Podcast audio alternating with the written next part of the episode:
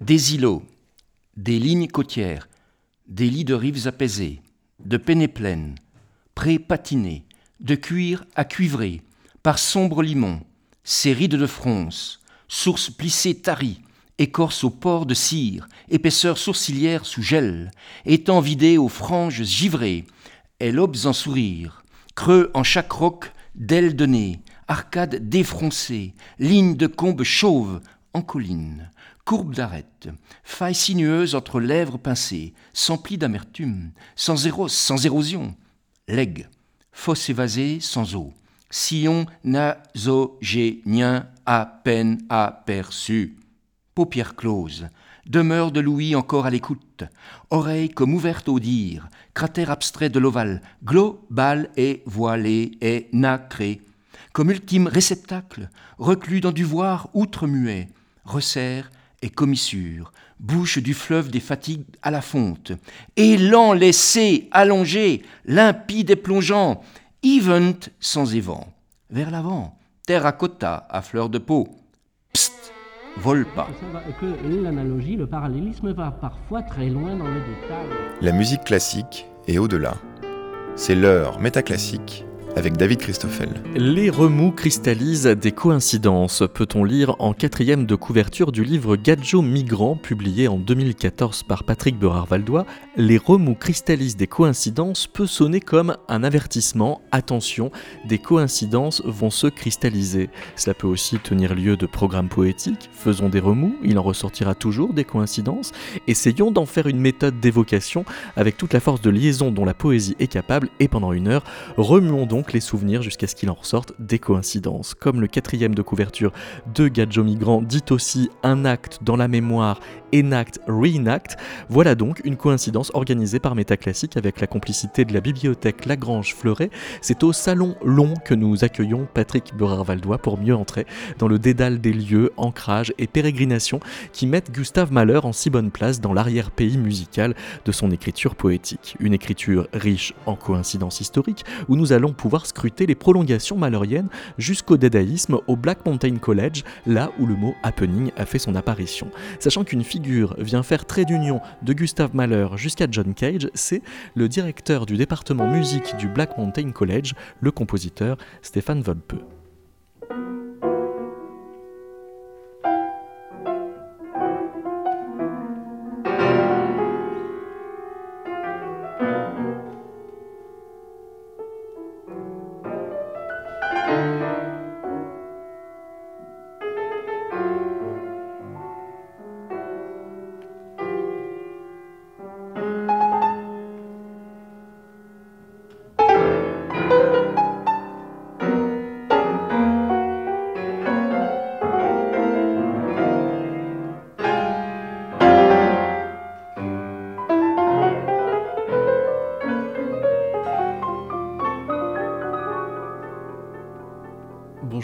Perravaldois.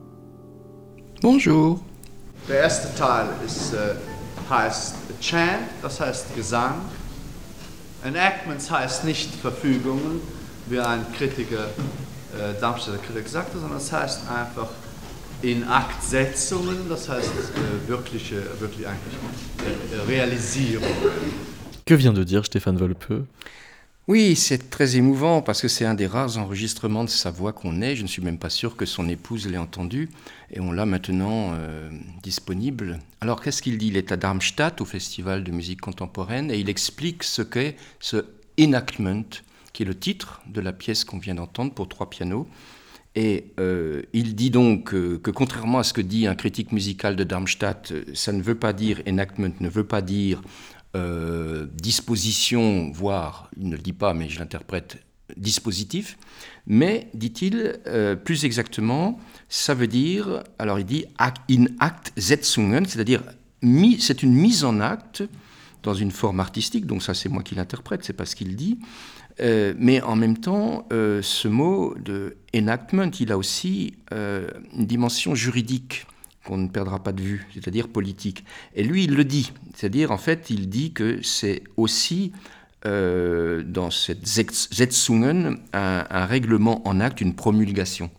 Donc c'est une dimension juridique. Et puis enfin, il dit, ça veut tout simplement dire, en fin de compte, réalisation au pluriel. Donc enactment, c'est une réalisation qu'il faut entendre peut-être comme une espèce d'incarnation de quelque chose euh, qui semble a priori comme ça assez abstrait, on va dire. Alors si on devait euh, name-dropper le parcours de Volpe, il est né en 1902, il étudie euh, à Berlin auprès de Schrecker et Busoni, il rencontre euh, les dadaïstes, fréquente le Barros, compose avec Schwitters, fait de la musique atonale, puis des chansons à succès, fuit le nazisme, d'abord vers l'Autriche en allant étudier avec Webern à Vienne, il part ensuite en Palestine, puis à New York en 38, où il devient en 52 le directeur du département musique du Black Mountain College, tout en revenant enseigner régulièrement à Darmstadt, comme là on vient de l'entendre donc en Allemagne en 1960.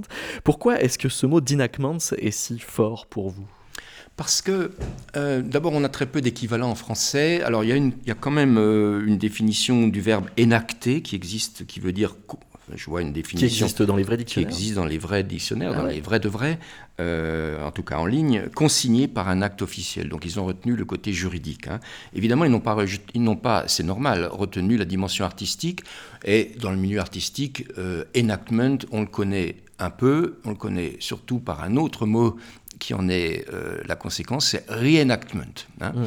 qui signifie par exemple lorsqu'il s'agit d'une performance qui a été exécutée dans les années, mettons 70-80, et si on n'a pas de traces, à un moment donné, quelqu'un va se donner la peine de reconstituer la, la performance à partir éventuellement de photos.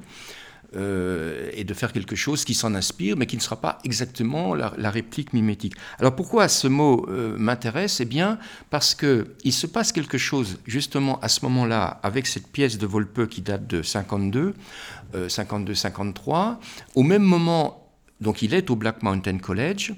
au même moment, son camarade par, est par, ailleurs le recteur du Black Mountain College, le poète Charles Olson.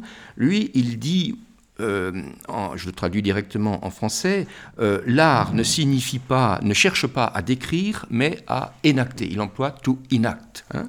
Donc on voit bien qu'il y a quelque chose là au Black Mountain College qui se cristallise, hein, qui se recherche, c'est-à-dire qu'est-ce que l'art de l'après 45, euh, quand on cherche des, inventions formelles et, et, des combinaisons avec plusieurs champs artistiques, qu'est-ce que l'art peut proposer Eh bien, il peut proposer évidemment une représentation, mais qui sera en même temps, et ça c'est important, une promulgation. C'est-à-dire qu'on aura simultanément une dimension artistique et formelle et une dimension politique. Il ne faut pas oublier, en passant, que Olson, avant d'arriver dans la poésie, euh, Olson, qui est le recteur du euh, Black Mountain College, qui est un complice de Volpe. Il est, dix ans il est sept ans auparavant le, directeur des campagnes de Roosevelt.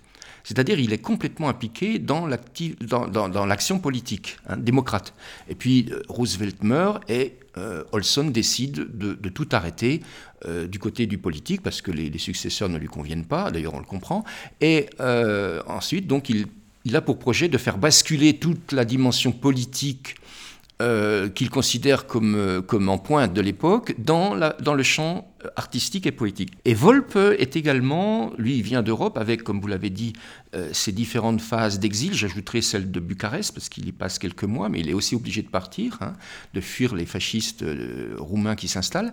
Et il est très, très marqué, déjà à Berlin, dans, dans ce contexte politique euh, de rempart à la montée du nazisme, bon, et il va conserver cette dimension politique dans toute son œuvre. Pour nous accompagner dans ce métaclassique énacté, nous sommes aussi avec Léonard Poli. Oui, euh, bonjour. Une petite question, euh, Patrick, sur le Black Mountain College dont on a, dont on a parlé. Le, vous avez évoqué la question politique, on a entendu le mot de happening. d'où est-ce, enfin déjà, où se situe-t-il Et puis d'où est-ce qu'il vient Comment il se forme Et puis Comment Volpe y prend place dans ces années 50 finalement? Oui, alors euh, c'est une longue histoire parce que le Black Mountain College a duré plus de 20 ans.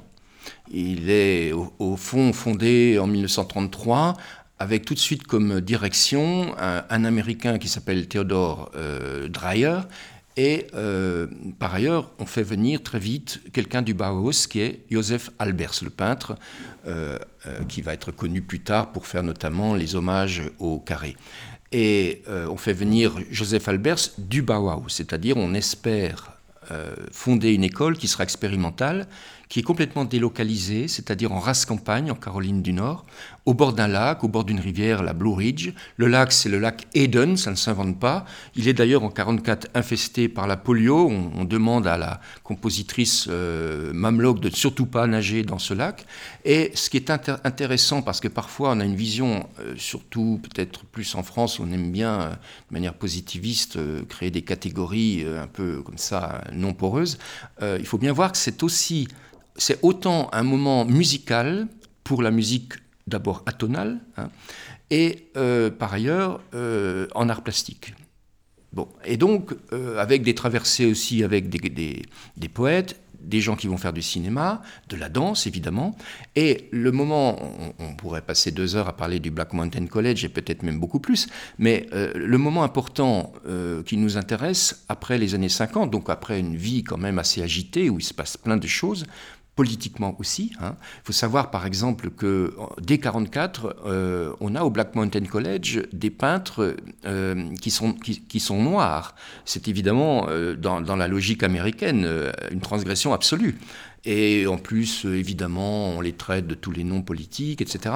Donc c'est vraiment un lieu qui, est en train de, transformer complètement la, mentalité américaine euh, basique, un peu lourde. Quoi. Et, ils sont vraiment au bout du monde, hein, près de Asheville. Alors, ce qui est important, c'est qu'on ait en tête qu'il y a des musiciens et des plasticiens, des danseurs aussi, et qui organise l'été, à l'initiative d'Albers, ce qu'on va appeler une, université d'été artistique, où il se passe plein de choses. C'est là, en fait, qu'il va se passer, mettons, euh, en juillet et août, les grands événements, dont le fameux happening de 1952 à l'instigation de Cage. Alors Cage vient là en tant que compositeur. Alors avant euh, d'en venir euh, à cet événement de 1952, écoutons une composition de Cage qui date de 1947, qui justement est dédiée à quelqu'un qu'on connaît comme plasticien, à savoir Marcel Duchamp.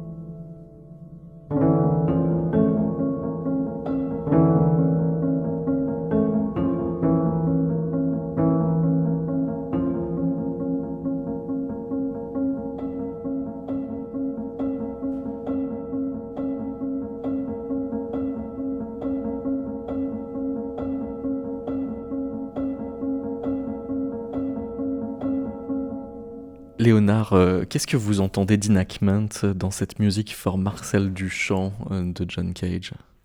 Euh, Il y a, à mon avis, la, simplicité, peu de notes, une hypnose presque, avec des choses très répétitives, et bien sûr, du point de vue sonore, vraiment des choses assez pincées, comme on avait entendu juste avant dans la pièce de Volpe au tout début, euh, de, des choses de, vraiment de piano préparé, de son métallique, euh, et qui, qui rappellent vraiment énormément euh, ce que faisait Volpe, et qui contredit complètement, pour le coup, l'esthétique plutôt européenne dominante à cette époque, en fait, celle de Schoenberg, dont on parlera peut-être, qui est énormément basée sur les hauteurs des notes, sur une grande complexité de leur agencement, de leur articulation, alors qu'ici, c'est vraiment la, la simplicité, la circularité. Et donc, euh, en ça, à mon avis, c'est euh, quelque chose de, très fort et de très mise en forme.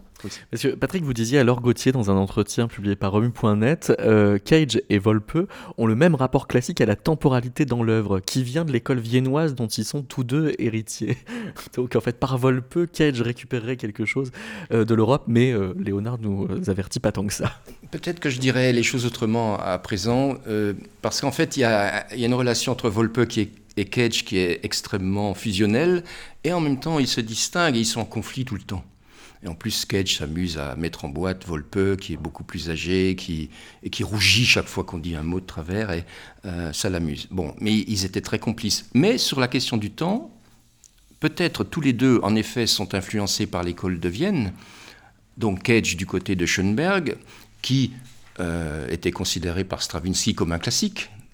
Euh, les cours de, Schoenberg, d'après ce qu'on sait, euh, il ne parlait que de Beethoven. Hein.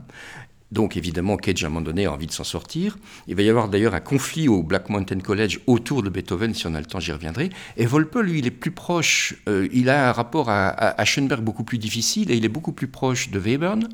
Et euh, il va rechercher progressivement, parce qu'il est aussi intéressé par les musiques populaires, les musiques de folklore, notamment quand il est à, Jérusalem, il est fasciné par les chants hébreux et aussi les chants arabes. Hein, c'est l'époque où évidemment les choses se conjuguent. Euh, et, donc, euh, et quand il sera à New York, il va être très proche. Ses amis principaux vont être les, les, les, les jazzmen.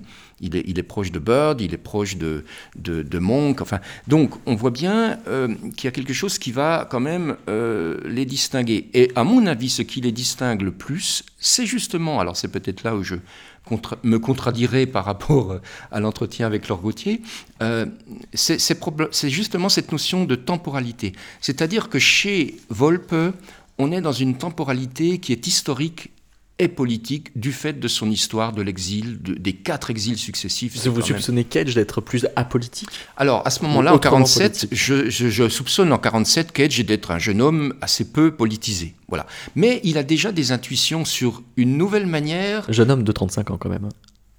Ouais, mais bon, on est, on est en 47. Euh, bon, et, et, quand il vient au Black Mountain College, c'est vraiment pas pour, euh, pour, pour des préoccupations euh, d'ordre politique. Hein. Alors, Alors attention, je, je, ne dis pas, oui, en politique, qu'est-ce que ça veut dire? Je ne sais pas. Il est évidemment, notamment très attentif aux minorités, par exemple. Hein. Évidemment, il est, il est déjà dans un mode de vie qui fait qu'il va forcément affirmer d'une manière peut-être plus forte après euh, une approche politique. Mais ce que je dirais, c'est que euh, le temps chez, chez Cage est plutôt hors chronologie, il est plutôt philosophique, il est plus du côté d'une histoire qui serait non pas temporelle, mais de l'espace. C'est-à-dire, à un moment donné, et ça on le retrouve chez d'autres. Hein, chez d'autres Américains notamment. Chez d'autres Américains. C'est-à-dire, l'histoire, c'est pas du temps, c'est de l'espace. Voilà. Ce qui n'est pas du tout le cas de Volpe, et là-dessus, ils sont en conflit. C'est-à-dire, vraiment, il y a des conflits très très forts. Et, l'antagonisme est très net, justement, dans cette euh, performance d'août 1952 qui euh, explique pourquoi nous enregistrons cette émission à côté d'une échelle.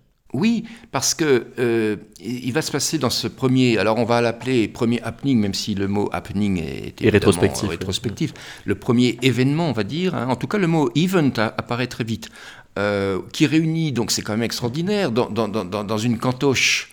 Euh, où les gens sont assis et, les artistes, le public est assis et, et, les artistes circulent sur, sur, la diagonale tracée dans un carré de, de la cantoche.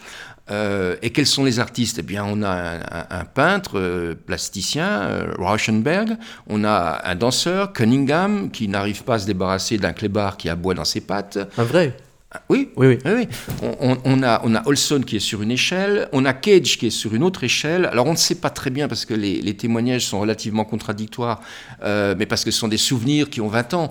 Euh, c'est ce qu'il faut voir, c'est que sur le moment, personne n'a conscience de ce qui se passe là. C'est-à-dire c'est décidé dans, l'après-midi à l'initiative de Cage, et euh, il n'y a par exemple aucune photo qui est faite. Euh, en tout cas, on n'en a toujours pas trouvé. Euh, évidemment, pas de film, pas d'enregistrement non plus. Donc, ce sont les témoignages oraux qui, pendant longtemps, vont, vont valider, attester l'événement, l'event, et on a euh, donc quand même trois lectures au passage. Donc moi, ça m'intéresse en tant qu'auteur de poésie, d'art poétique. Il y a Cage, Olson, mais aussi Richards. Et, Richard, Marie, Richards, qu'on oublie très souvent dans les commentaires. Hein. Ben, voilà, c'est une femme, ça n'intéresse pas grand monde à l'époque. Hein. Heureusement aujourd'hui que, des historiennes font leur travail et, nous ramènent les choses. Et puis quand on parle, par exemple, quand, j'étais jeune et que je m'intéressais à tout ça, euh, on ne parlait pas d'Olson on, disait Cage, Cunningham, Rauschenberg. C'était les trois qu'on mentionnait. Hein. Mais euh, dire des poèmes sur une échelle, ça s'était déjà passé dans le cadre de Dada dans les années 10 euh, à Zurich euh, oui, oui, au cabaret Voltaire en, en, 17, ça a eu lieu, oui, oui, oui. Et d'ailleurs, Volpe va reprendre ça plus tard Euh, Mais ça, ça veut dire qu'à l'initiative de Cage, il y a des gestes qui sont repris de Dada, qui sont quand même euh, qui, qui sont passés jusqu'à New York via Volpe. Oui, alors il y a plusieurs personnes qui vont jouer une, une- une véritable incidence sur le projet de Cage.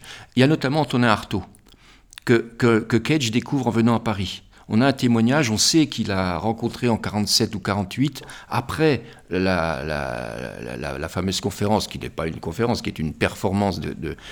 c'est la première fois qu'on a une performance un peu, ample en France d'Antonin Artaud au Colombier. Euh, il a des témoignages, il n'y est pas, mais il a des témoignages, notamment Pierre Boulez lui en parle. hein. Et, donc il repart avec le livre euh, euh, Le théâtre et son double, que traduit Maritzi Richards. Donc c'est probablement le texte qu'elle est en train de traduire qu'elle va lire, parce qu'on ne sait pas ce qu'il lit, mais on sait qu'elle lit en français. Et puis l'autre incidence, on sait que Cage est passé à, alors probablement plutôt à Dessau qu'à Weimar. Il, s'est rendu à, Dessau, très jeune. Euh, donc, il, il voit, il voit en particulier que le décloisonnement artistique existe, il existe déjà. hein. Euh, et puis, troisièmement, je, je pense qu'il y a une forte influence par le livre. Alors là, on rentre un peu dans les détails, mais euh, le livre sur Dada, peintre et poète, qui, qui paraît euh, à l'initiative de, de Motherwell, qui, est, qui, est- qui, est- qui- qui fait ce livre et qui reprend des textes, dont des textes de Schwitters. Mais qu'est-ce que tout ça euh, fait à votre écriture? Ça permet de la définir comme danse, comme art plastique, comme travail de la démocratie? Euh, ben, tout ça, mon capitaine. Euh, disons que, d'abord, ces gens sont des modèles, sont des gens extraordinaires que j'admire profondément. Euh, voilà, moi j'ai besoin de modèles. J'ai besoin de gens pour croire en ce que je fais très modestement. Je ne me- compare pas à Volpe, Cage ou Olson, c'est pas ça. Mais euh, ces gens ont fait un travail inouï. J'ai une dette à l'égard de ces gens-là. Donc déjà, ça commence comme ça. Qu'est-ce que je pourrais faire à partir de ce qu'ils ont fait de si remarquable, de si unique et de si maudit par tout le milieu culturel qui a suivi Parce que faut pas oublier que le Black, le Black Mountain College, on n'en a plus parlé pendant 30 ans. En France, on connaît maintenant un petit peu, mais ça fait à peine 10 ans qu'on parle du Black Mountain College. C'est un espace complètement, euh, qui, qui- qui- complètement poreux, où les catégories sont revisitées, où par exemple, Rauschenberg, l'essentiel de son travail pendant le- l'event, c'est de diffuser un, disque de, de chansons d'Edith Piaf qui l'accélère. Donc on voit bien comment, à un moment donné, il y a une forme d'imposture anarchiste qui est très intéressante. Et, déjà, moi, pour moi, ça m'aide. Ensuite, évidemment, euh, cette euh, conscience d'un art politique dans le sens simplement, euh, il faut sauver la démocratie. Il faut la remettre en place en 45. Parce que vous avez d'une part, évidemment, on est en 52, donc on est en plein macartisme. hein.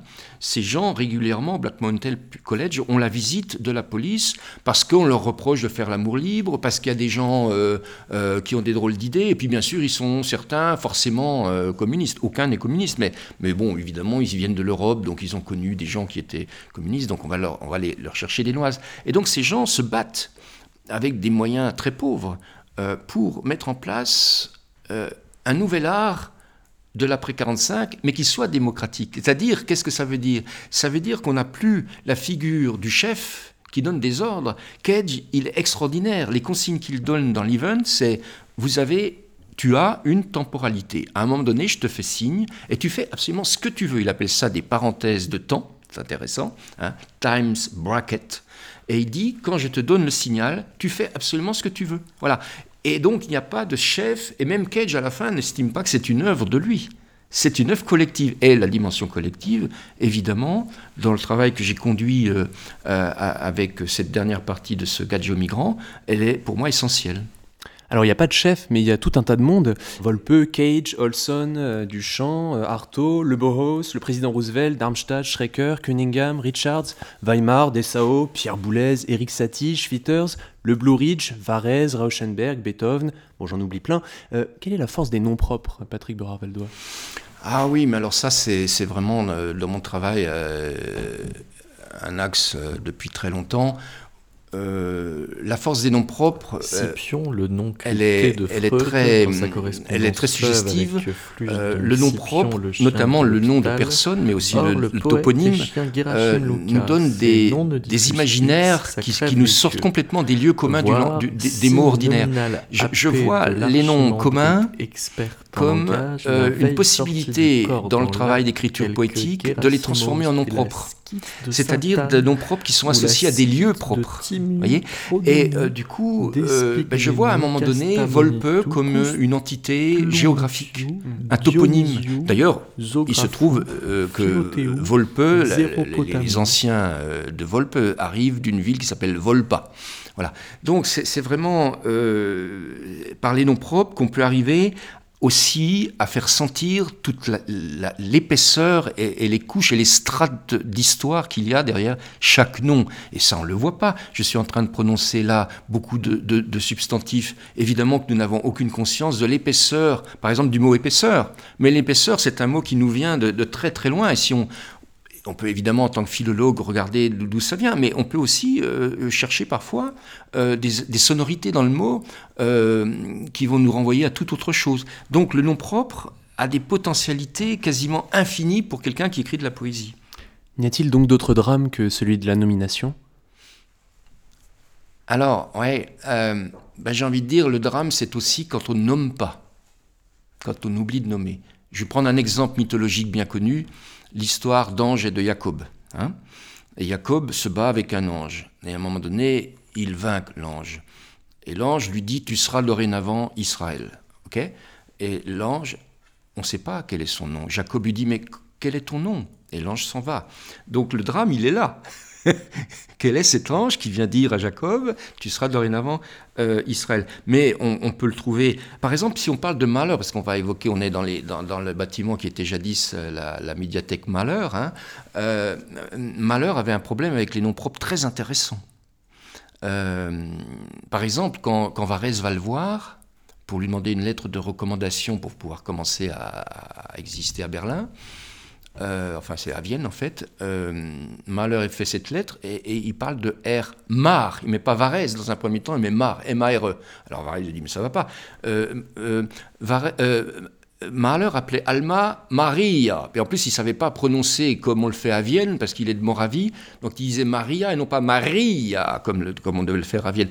Donc, c'est- dramatique, quelque part, quand, par exemple, Mahler va voir Freud aux Pays-Bas, et euh, à chaque station où le train s'arrête, il envoie un télégramme à Alma, et il lui écrit des, télégrammes qui inquiètent énormément Alma, qui le prend pour fou, évidemment. Il est probablement dans un état euh, vraiment euh, hors normalité. Et à un moment donné, il lui envoie un télégramme Alm Litsi Litsi Litsi. Voilà, donc c'est encore une histoire de nom propre. Voyez? Bon, donc je dirais que le drame, il est autant dans le nom propre et de tout ce qu'il évoque, et notamment par exemple de toute une généalogie qu'on n'a évidemment pas en tête, mais, euh, mais il est aussi dans l'absence du nom propre. N'y a-t-il donc d'autres drames que celui de la nomination Peut-être? Est-ce euh, la question à laquelle Malheur cherche une réponse dans la figure du compagnon errant?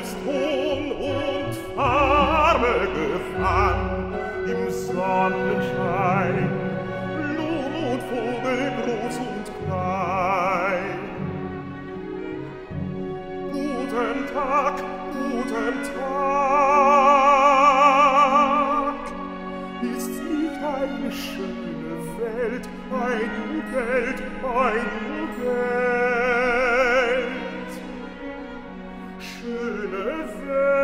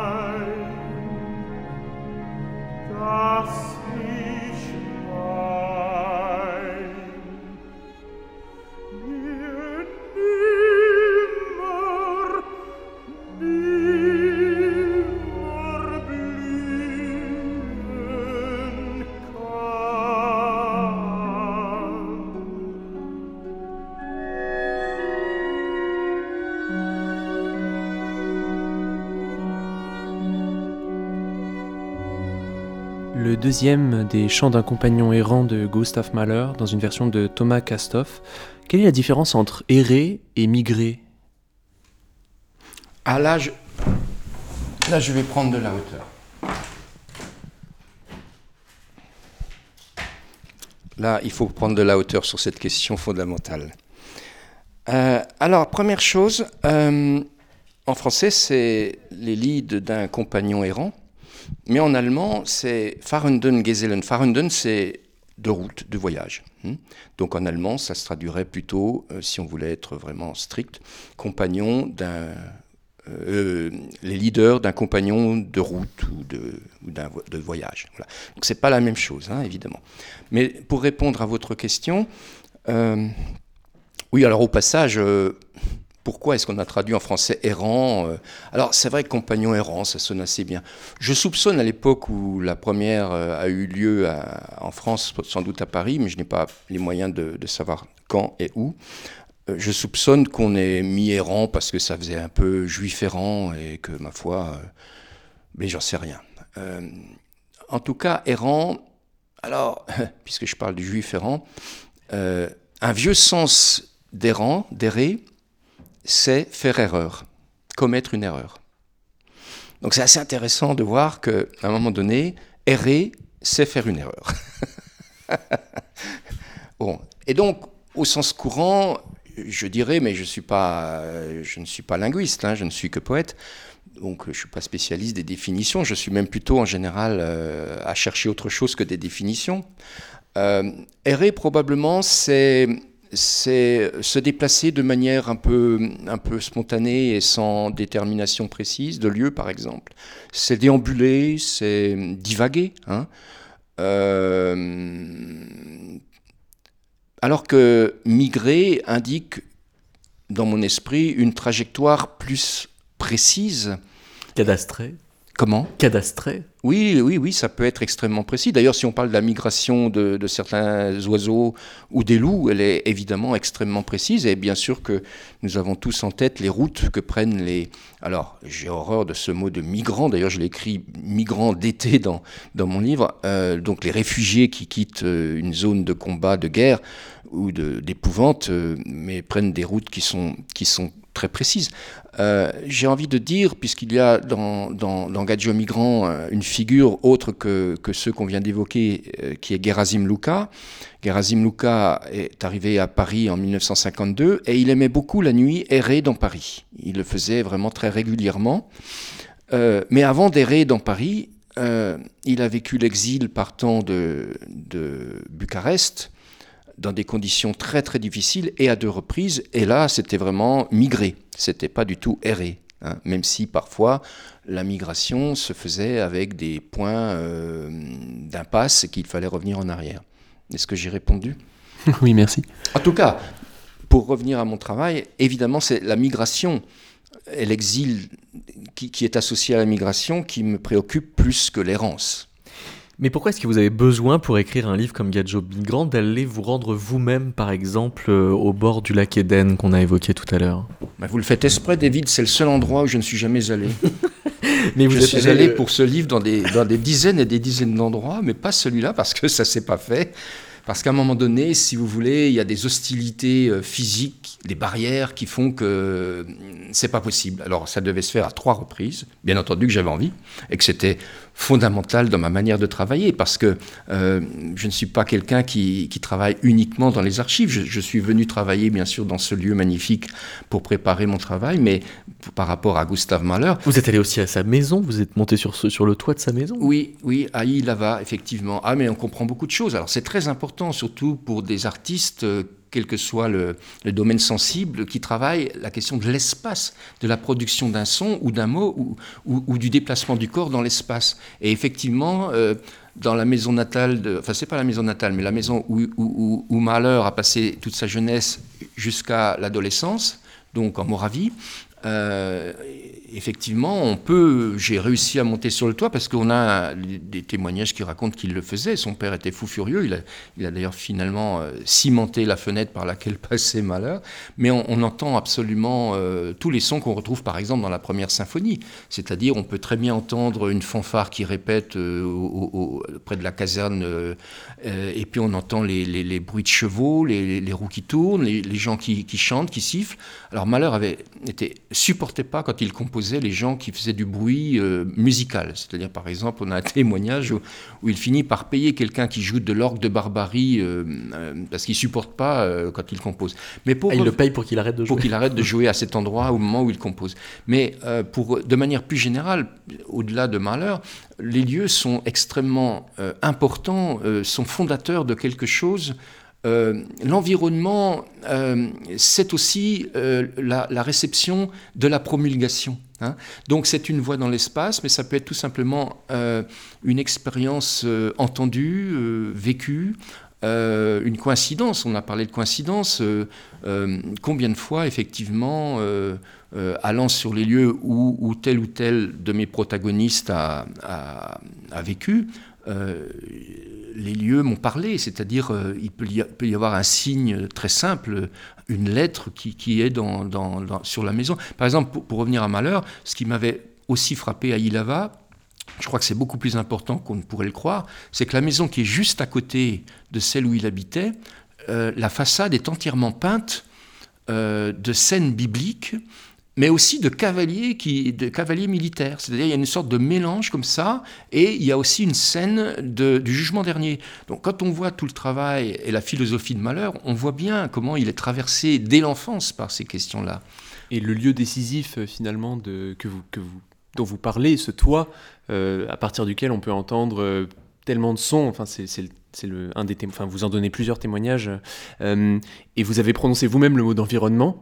Donc il y a dans tout ça euh, une conception de plein de sons, d'objets sonores qui doivent traverser l'esprit de Malheur. Et puisque tout à l'heure on disait euh, que Volpe était plutôt euh, opposé à l'école traditionnelle européenne, Schoenberg notamment, et des choses très abstraites, est-ce qu'il y a quelque chose de plus concret, pas de musique concrète, mais de plus concret au sens qu'on peut toucher, de quelque chose qui se rapporte au spatial que vous avez décrit, chez Malheur, et qui pourrait se retrouver peut-être chez Volpe du coup un peu plus tard?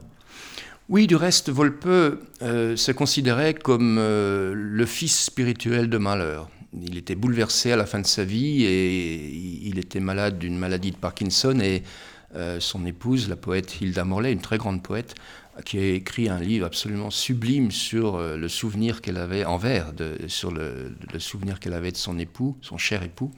Euh, elle raconte que le- les derniers temps, il ne pouvait plus euh, parler, il ne pouvait plus chanter, il ne pouvait plus composer, bien sûr, il n'y avait que le corps euh, dans, son, dans sa souffrance, mais il pleurait en écoutant la fin du chant de la terre de Malheur, parce qu'il était sûr, dit Hilda Morley, qu'il avait trouvé la possibilité de poursuivre après Eivik. hein. Alors, au passage, Volpe, par rapport au lieu, pour moi, ce qui était très important, c'est d'aller dans l'endroit où il vivait à New York. Je ne suis pas allé au Black Mountain College, mais par contre, euh, j'ai pu aller dans son studio à Westbeth, qui est au troisième étage, tandis que euh, euh, Cunningham avait son, sa, compagnie et son, studio sur le toit de, de. Donc cette correspondance où Cage évidemment allait très souvent, euh, et, de voir le- l'escalier au pied duquel Volpe est mort, hein, parce qu'il est tombé de, l'escalier euh, qui accédait à, sa chambre au-dessus, et, en fait il est mort d'un étouffement parce qu'il a avalé sa langue. Et en fait, euh, d'avoir cet endroit, et puis la personne qui a très bien connu ces gens qui me dit Patrick, tu es exactement l'endroit où Volpe est mort, ça fait des frissons, si vous voulez, dans un premier temps. Mais après, parce que je réponds aussi à la question de tout à l'heure, euh, d'une autre façon, ça donne une énergie énorme. Comment les lieux vous nourrissent et vous amènent à, avoir tout simplement le désir d'écrire, le désir de construire quelque chose qui essaye d'être à leur hauteur. hein. Mais alors effectivement, sur la question de Volpe par rapport à l'abstraction, mettons, enfin en tout cas la recherche du concret, oui, chez Volpe c'est très clair. Il y a vraiment ce désir euh, de, ne pas être dans l'abstraction. Cela dit, soyons prudents dans l'emploi des mots. Euh, parce qu'on on associerait volontiers concret et abstrait, et dire que Schoenberg serait plutôt abstrait, tandis que, que les autres, euh, ou que Webern serait abstrait. Alors j'ai une très belle phrase à, à vous donner, c'est celle d'Edgar Varèse, je crois que c'est dans l'émission avec euh, Charbonnier, où il dit, on dit souvent que, que Webern est abstrait, mais moi je trouve très romantique. Et il dit Monsieur Webern. Je trouve Monsieur Webern très romantique. Donc c'est mignon. Donc ça déjoue un peu euh, les, les catégories. Et surtout quand on pense à Varese, qui était obsédé par la spatialisation de sa musique, du son. Euh, expérience qu'il a vécue d'ailleurs enfant dans, dans l'abbatiale de d'Autun, de pardon de, de Tournu. Et euh, il est évident que Volpe fait partie des gens pour qui le corps en déplacement est déjà de la musique. Euh, l'espace est quelque chose qui va renvoyer un son, même si on n'a pas encore écrit. Vous voyez? Et alors nous sommes à ce qui est maintenant la bibliothèque euh, Lagrange Fleuret, qui euh, ont été aussi les appartements d'Henri-Louis de Lagrange, grand spécialiste de l'œuvre de Gustave Mahler. Quand vous l'avez rencontré, vous a essentiellement parlé d'Alma? Ah, mais on a parlé de beaucoup de choses. On a parlé de Malheur aussi. On a parlé de Gropius. Il m'a dit. Qui ça? C'est qui? Walter Gropius, c'était l'amant de. C'est le tueur de Malheur. non, je ne dev- ne devrais pas dire ça, c'est de l'absurde. Mais euh, c'est quand même quelqu'un qui a, on va dire, euh, mis le bazar dans le couple euh, Malheur, euh, monsieur et madame, en faisant un geste assez particulier, puisqu'il écrit une lettre d'amour à Alma, et sur l'enveloppe, il écrit Air Director Malheur. Vous voyez, donc euh, c'est pas Alma qui ouvre, c'est Air Director qui découvre une lettre d'amour à, son, à sa charmante C'était un épouse. acte manqué ou c'était délibéré Alors, c'est ce, ce que voulait savoir la- Lagrange. Il est allé le voir, entre autres, pour ça. Et m'a-t-il dit, Gropius a eu cette extraordinaire réponse. Il lui a dit, alors c'était bon, bien après, et puis de- entre Gropius et Alma Mahler, c'était vraiment fini, mais vraiment fini de, chez fini. Et, et il lui a dit, ah non, non, euh, c'était par inadvertance. Voyez Alors c'est adorable. Par inadvertance, on envoie une lettre comme ça à- à- au mari pour lui dire je t'aime. Bon, c'est une très belle lettre d'ailleurs. euh, C'est pas je t'aime, c'est bien mieux. Ah oui, c'était appliqué pour pour l'occasion. de Et alors avec, euh, avec euh, euh, Henri-Louis de Lagrange, on a eu aussi ce très beau moment où il a, il m'a amené dans, dans sa chambre d'amis pour me montrer le, le portrait que Kokoschka avait fait de lui. Il en a fait plusieurs à la mine de plomb. Euh, et il en avait un exposé dans sa chambre d'amis, et on, est passé, on a passé comme ça un long moment, et il m'a raconté ce qu'il a vécu quand il, avait une quarantaine, cinquantaine, je ne sais plus, mais je crois que c'était plutôt quarantaine d'années, le, moment où il a posé pour Kokoschka, ça, se passait au bord du lac Léman, et à un moment donné, ils ont parlé d'Alma, qui était évidemment, je le rappelle, le- Kokoschka, Alma, c'était le, grand amour de Kokoschka. Et, euh, et ça s'est terminé en vrille et très mal. Euh, et euh, à un moment donné, dans le dessin, Kokoschka, dans le portrait donc de, Lagrange, euh, Kokoschka a dessiné à l'angle à droite le profil d'une femme. Alors j'ai posé la question, c'est Alma? Parce qu'elle est à peine reconnaissable. Oui, oui, c'est Alma. Il avait l'impression qu'elle était entre nous, entre, entre Kokoschka et moi. Kokoschka restait amoureux toute sa vie d'Alma Malheur, et, donc Lagrange venait aussi pour qu'on parle de ça. Donc il avait, Lagrange, euh, Kokoschka, l'impression qu'il y avait Alma entre les deux. quoi. Alors il l'a dessinée dans un coin, elle regarde d'ailleurs vers l'extérieur, et puis elle a un nez très pointu, qui n'est pas du tout le nez qu'on connaît d'Alma. Alors j'ai demandé à Lagrange, mais pourquoi elle a un nez si pointu? Alors il m'a répondu, c'est le nez d'une sorcière. La Bottle Piece de Volpe, dit Cage, est une partition horriblement difficult and very fascinating. Ça vous laisse son premier lieu dans l'incompréhension totale. L'effet immédiat est to make you tremble. Or, non seulement vous en tremblez, mais de surcroît, la power de l'œuvre vous disloque. Volpe jouait des heures durant au piano au rez-de-chaussée dans le salon de musique revêtu de plaquages d'Okoumé. Il fallait, me raconter Judith Moller, enfermer Timmy dans la cave le terrier brun qui détestait la musique. Il n'y avait sur le parquet en ébène et macassa de la musique sale que le piano face aux deux banquettes et quelques partitions posées sous le rectangle de lumière au blond. Volpe dit Dans quel lit est-ce que je dors au juste? En quelle langue le fondement de mon Dasein bâtit-il son toit? Où sont les visages de mon frère, de mes sœurs, des enfants que je perçois? Où sont le souffle et le parfum du pays dont je pourrais dire C'est ici que je suis né Son ciel à contempler et les merveilles du présent dont je pourrais jouir on croit généralement qu'une maison est faite de murs, de fenêtres et de portes, mais dans la proposition d'Adolf Loos au couple Müller, l'esprit de la villa est révélé par le vide en sorte que le contrepoint orchestre les espaces mélodiques. Le premier contact de Stefan Volpe avec la musique contemporaine date d'un gâteau d'un cadeau d'anniversaire par le grand-père russe, un train miniature. Les possibles variations de vitesse, les rythmes mécaniques spatialisés en boucle, les sonorités, plus ou moins éloignées de Stefan, les interférences entre plusieurs sons déplacés sont à l'origine de ce qu'il recherchait dans sa musique. Dans la Spray, Edgar Varese se rendit à la vigne où Gustave Mahler écrivit une lettre de recommandation pour le jeune homme. Qu'avait-il à partager d'autre que l'orchestre analogiquement perçu en paysage, en séquence pleine, syncopé par la voie ferrée aux abords des frontières, des marches d'Empire et du Moldanudium, et particulièrement dans le sas morave le long de la Yilava que Mahler connaissait mieux que personne? Le train à flanc de colline en conifères et bouleaux, dominant la rivière hérisonnante, ses sens, les aulnes et ses luns, le réseau d'aiguillages ferraillants, tout coup, tout coup, tout coup, les spots de traverse rails scandés à la nuit, la folle d'herbe pizzicatante, adventis sous convoi, jusqu'à l'élargissement clarifié du paysage, l'ouverture à Luca. John Cage eut vent d'un projet musical de Marcel Duchamp, faisant passer les wagons d'un train de marchandises sous un tunnel. Au lieu de fret, le train recevait des notes, musical erratum. Cela permettrait une distribution de notes différentes et une production de sons nouveaux. Adolf Loss ne voulait plus d'un monde qui met au violon, en cabane, en tôle. Il a voulu désencabaner les corps et les esprits, comme Karl Kraus et Georg Trakl la langue. Un autorail diesel, conçu par Walter Gropius pour la Société des wagons de chemin de fer de Prusse, combinait en un compact la locomotive, le salon et le compartiment lit. Il fut primé pour son aménagement. Est-ce le souvenir de la nuit passée avec Sein Engel, Alma Mahler dans l'Orient Express qui lui donna des ailes? Quand Richard Costellanetz demanda à Cage s'il n'eut jamais l'intention d'arrêter, il répondit que non, ayant une dette envers Schoenberg.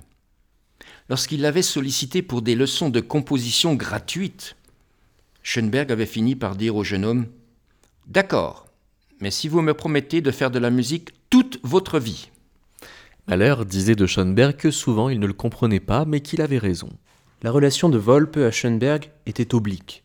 Il n'était pas disposé à l'imiter comme souvent ses élèves. Il voyait en lui du trop confiné. Et Schoenberg n'était pas assez concret.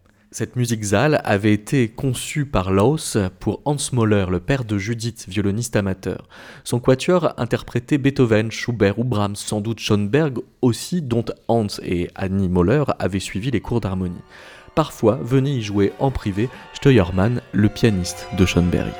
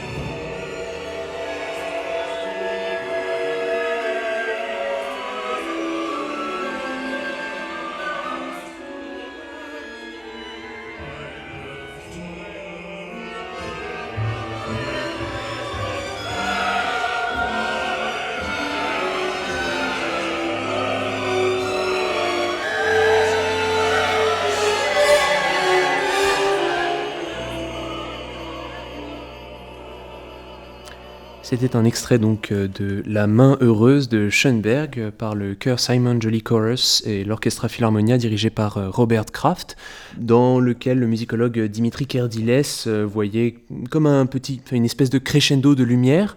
alors, bon, cette pièce est de, 1913. vous, Patrick Berard-Valdois, en 1996, 96, oui, c'est ça, vous avez publié aux éditions Tarabuste ce livre, Les noms propres des couleurs, lumière, couleur, dans lequel vous avez écrit un poème dédié à Kandinsky. Onde, vert à bleu, vert Bavière vu du russe, cette paupière impression médiane, sky, l'onde aubépine épineuse, air d'épicéa genepi, bleu, puis brume vers l'indigo, bleu horizon virant grune, d'un vert dans le cerfeuil, chèvrefeuille, gui, épinard et bleu nuit, nocturne tacheté de blau, d'un dunkel, d'olive dun à olive quill, lac, noir verâtre, vert que l'orange citrouille, brique, balsamine, quand l'ombre fauve, la mine de capucine, ocre, golden chrome, bouton d'or dans le bocage, beau nuage ambre d'argent, tache, antimoine, trouée blanche dans l'alpage, suie, noir hussard, cavalier, et cendre bleue aux zébrures blondes, traits de blanc de fumée parmi touches de bois, goudronné, curcuma, siffle une masse nerf douille de verre wagon, pénombré, gris machine, voix de pré conifée, eau, indigo de lac auprès d'orange, et l'ombre chardon par terre, sous la trajectoire mordorée. Dans ce poème, il n'y a pas d'alexandrin, mais il y a une métrique très précise. 3, 7, 9, 13. Pourquoi? Ah, mais parce que je ne sais pas compter jusqu'à 12. Euh, alors, oui, il, y a une, métrique que j'appelle la, métrique de la crypte. Bon, voilà, nous, en poésie, nous nous amusons, si l'on peut dire, à inventer des, des métriques improbables. D'ailleurs, euh, je crois que personne ne l'a repéré jusqu'ici, à part, vous, David. Donc merci. Euh, pourquoi? En fait, euh, c'est mon rapport à Varese, mais je l'ai su beaucoup plus tard. il se trouve que dans la même abbatiale que celle qu'on a évoquée tout à l'heure avec Léonard, tandis que j'étais dans la crypte, à un moment donné, j'ai été frappé par des représentations sculptées en pierre, si je me souviens bien, de ce qu'on appelle dans, la tradition catholique le chemin de croix, qui était disposé le long de la crypte circulaire. Et en fait, ces, sculptures, ces, hauts reliefs étaient tellement euh, minimalistes, on aurait cru que c'était euh, Richard Long ou, je ne sais quel euh, artiste minimal, que ça m'a vraiment, dans ce contexte de pierre brute, vraiment, puisque c'est de l'art roman, hein, fasciné. Et à un moment donné, je me suis plus particulièrement arrêté sur les stations justement 3, 7, 9, 13. Pourquoi? Parce que 3, 7 et 9, dans l'ancien système avant, là on va rentrer dans des trucs, dans l'ancien système avant que 2, Jean-Paul change de système, l'ancien pape, euh, c'était les, stations qui correspondaient à la chute de Jésus et qui m'intéressait particulièrement parce que cette notion de chute, évidemment, n'est pas seulement forte dans l'histoire de, Jésus, mais elle est forte aussi dans un travail d'écriture. Hein. Quand est-ce qu'on est échoue Quand est-ce qu'on échoue Quand est-ce qu'on rate quelque chose? C'est évidemment aussi important que lorsqu'on réussit. Alors j'ai construit cette métrique, donc 3, 7, 9 et puis 13. Oui, bon, là c'est mon côté lyrique sans doute, parce que 13 c'est la résurrection, le chemin de croix. Mais je dois dire au passage que le mot résurrection m'a toujours dérangé. En revanche, ce qui m'intéresse, c'est le mot transfiguration. Et j'aurais tendance à remplacer le mot abstraction par le mot transfiguration. C'est d'ailleurs ce que fait Schoenberg, bien sûr, dans La Nuit transfigurée. Mais c'est aussi ce que fait Casimir Malevich dans sa peinture. Il ne parle pas d'abstraction, lui, il parle de transfiguration.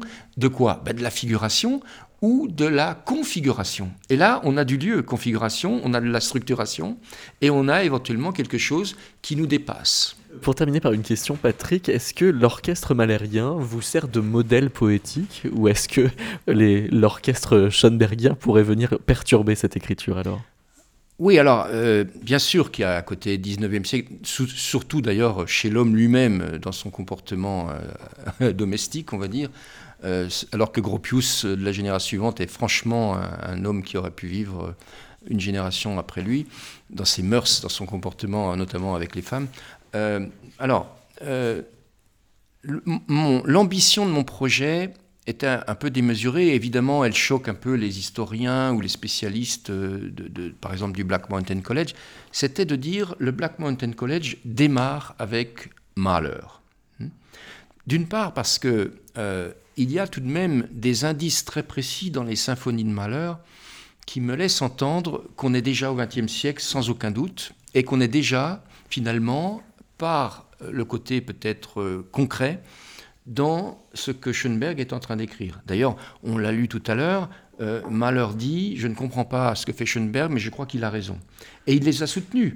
Il les a soutenus. Webern écrit à Mahler, euh, Webern écrit à, à Schoenberg 20 ans après, en lui disant, tu te souviens, il y a quatre tableaux que tu avais accrochés dans une galerie à Vienne qui ont été achetés, et c'était un, achat anonyme, on n'a jamais su qui. Eh bien, je suis en mesure maintenant de te le dire.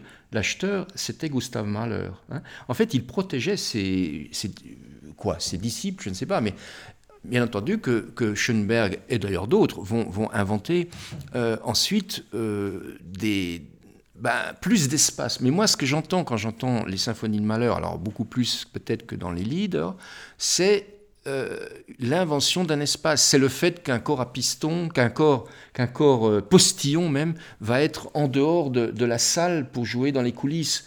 Euh, quand, on, quand on voit très bien, quand, on est au concert, on voit très bien comment à un moment donné la musique est, est, devenue un fluide, c'est-à-dire les sons circulent d'un instrument à l'autre avant que ça devienne un flux énorme qui embarque tout, évidemment, dans la furie, et puis tout d'un coup ça redevient un solo de hautbois, puis c'est de nouveau le corps. ils ne le font pas tous, mais j'avais, on, avait assisté à, la cinquième symphonie à, Budapest et, Ivan Fischer avait demandé au corps de se mettre en position de soliste dans le troisième mouvement, ce que, ce que la plupart ne font pas. Donc c'est vraiment intéressant de voir comment euh, on est dans l'espace avec le son. Alors c'est ça, moi, que j'ai essayé d'inventer pour répondre à, votre question, David, euh, dans, mon travail d'écriture, dans cette partie qui est complexe, parce qu'il y, a dix euh, caractères différents en typographie, il y a des signes de ponctuation inventés, il y a une dizaine de lieux qui sont plutôt, plus exactement, des rivières ou des fleuves. Euh, pour introduire de la, fluidité et du flux dans tout ça. Mais en fait, j'essaye de reprendre à ma manière, avec, on va dire, mes, bases romantiques, qui me permettent quand même d'aimer Volpe, mais, mais, aussi Malheur, de, construire un travail qui se déploie dans l'espace, euh, dans la géopolitique aussi, parce qu'on va aussi bien de, de Berlin à Jérusalem qu'à New York, qu'à Black Mountain, etc il euh, y, a vraiment euh, une traversée du XXe siècle et je mets Malheur comme père fondateur. C'est pour ça que je suis très heureux qu'on fasse cette émission ici, parce que pour moi, c'est l'ouverture vraiment de la, de la postmodernité. C'est la pré-postmodernité. Et nous allons donc euh, nous quitter avec un extrait de la dixième symphonie de Malheur, l'extrait euh, Purgatorio, dans la euh, version dirigée, alors justement en 1960, puisqu'on avait commencé par 1960, par Mitropoulos, qui avait connu Volpe dans la classe de Busoni. Merci beaucoup, Patrick.